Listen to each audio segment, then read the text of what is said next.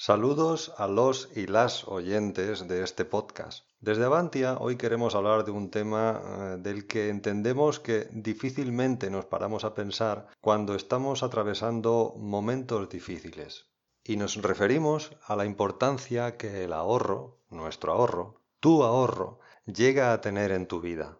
Y es que este es un tema que no atiende a tiempos ni épocas. Da igual que estemos atravesando una época buena, de bonanza económica, o que estemos atravesando una época de crisis. La importancia que el ahorro tiene no va a cambiar en el tiempo. Va a ser siempre muy importante el cuidado que le demos a este asunto. De hecho, el resultado que en el tiempo puede tener el ahorro en nuestra economía y nuestra independencia financiera, si lo trabajamos bien, puede ser brutal. Lo que te vamos a proponer no es ni mucho menos nuevo, pero no es nuestra intención reinventar la rueda, sino la de darte una información, unas herramientas que te puedan ser útiles. Y para empezar me gustaría preguntarte, ¿has oído hablar alguna vez de la regla del ahorro del 10%? Es una regla que básicamente lo que nos dice es que debemos ahorrar el 10% de nuestro salario mensual. Tal vez cuando alguien escuche esto puede pensar, imposible, yo en mis circunstancias ahora mismo no puedo ahorrar un 10%. Bueno, pues ahorra el 5 o el 2. No pasa nada. Ten en cuenta que la idea es la de crear este hábito si es que hasta ahora no lo teníamos. Con lo cual no es tan importante la cantidad que empecemos a ahorrar como el hecho de que nos comprometamos a empezar a ahorrar con un mínimo. No obstante, no hace falta que te diga que lo conveniente en el tiempo es que si no podemos empezar con ese 10%, al menos con el tiempo lleguemos a alcanzar ese porcentaje. De lo contrario, como podrás entender, va a ser mucho más difícil o nos va a llevar mucho más tiempo obtener el mismo resultado que si hubiéramos empezado de una manera constante a ahorrar ese 10%. Esto es lógico y se entiende, ¿verdad?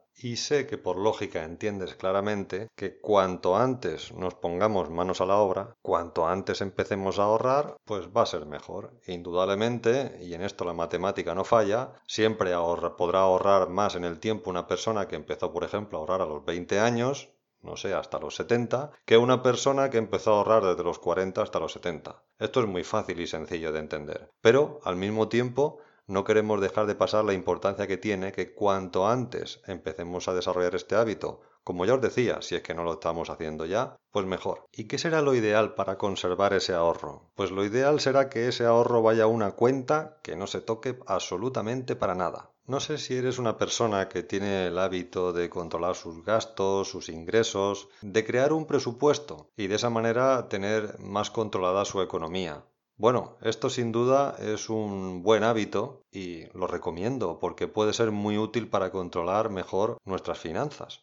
Pero sea que tengamos ese hábito o no, lo que es muy importante lo que es imprescindible es que realmente nos comprometamos a no tocar el dinero que reservamos para nuestro ahorro. De lo contrario, podría ser como un saco roto, en el que metemos dinero por la parte superior pero va saliendo por la parte de abajo. Entonces, si por cualquier motivo que no sea realmente básico, vital, súper importante, vamos echando mano de ese ahorro una y otra vez, pues como es normal, nunca permitiremos que crezca. Una cosa que ya sabemos que pasa con el dinero es que se devalúa en el tiempo, es decir, cuanto más tiempo pasa, menos valor tiene. Claro, eso nosotros no podemos impedirlo, pero lo que sí que podemos y debemos hacer es poner a trabajar el dinero para nosotros, en vez de que nosotros siempre estemos trabajando para el dinero. Y hay mil fórmulas para poner a trabajar el dinero. Acciones, planes de pensiones, fondos de inversión, letras del tesoro. No es ni mi intención ni mi trabajo decirte cuáles son los mejores. Pero sí que te diré que si en el tiempo sabemos invertir de forma inteligente nuestro ahorro, el interés compuesto hará magia con él. Lo que sí es seguro es que si no ponemos a trabajar el dinero y lo guardamos, como se suele decir, en el colchón, cuando nos vayamos a dar cuenta, tendremos mucho menos del que nos esperábamos. Si realmente entiendes y sabes cómo vas a poder hacer que tus ahorros vayan creciendo en el tiempo, tienes una ventaja. Si por el contrario no tienes ni idea de cómo hacerlo, no te apures. Hay profesionales, asesores financieros, que precisamente su trabajo consiste en ayudarte para que realmente puedas tener un plan muy claro de ahorro en el tiempo que tú te propongas y con la cantidad de dinero que tú propongas ahorrar. Independientemente de si vas a ser tú quien se va a encargar de trazar ese plan de ahorro o si lo vas a dejar en manos de un profesional, te aconsejo que siempre estés al tanto de todos los detalles, de cómo tu dinero va a trabajar por ti. Así que será importante que conozcas de qué manera vas a diversificar o repartir tu ahorro para no tener, como se suele decir, todas las manzanas en una misma cesta. También conocer detalles en cuanto al tiempo que se mantendrá esa inversión, el grado de riesgo, si es alto o bajo, que tiene esa inversión, de qué manera fiscalmente te va a afectar cuando hagas la declaración de la renta, qué beneficios esperas obtener al cabo del tiempo con esa inversión y muchos otros más detalles que sin duda o puedes conocer por ti mismo o puedes eh, conseguir a través de un profesional, de un asesor financiero.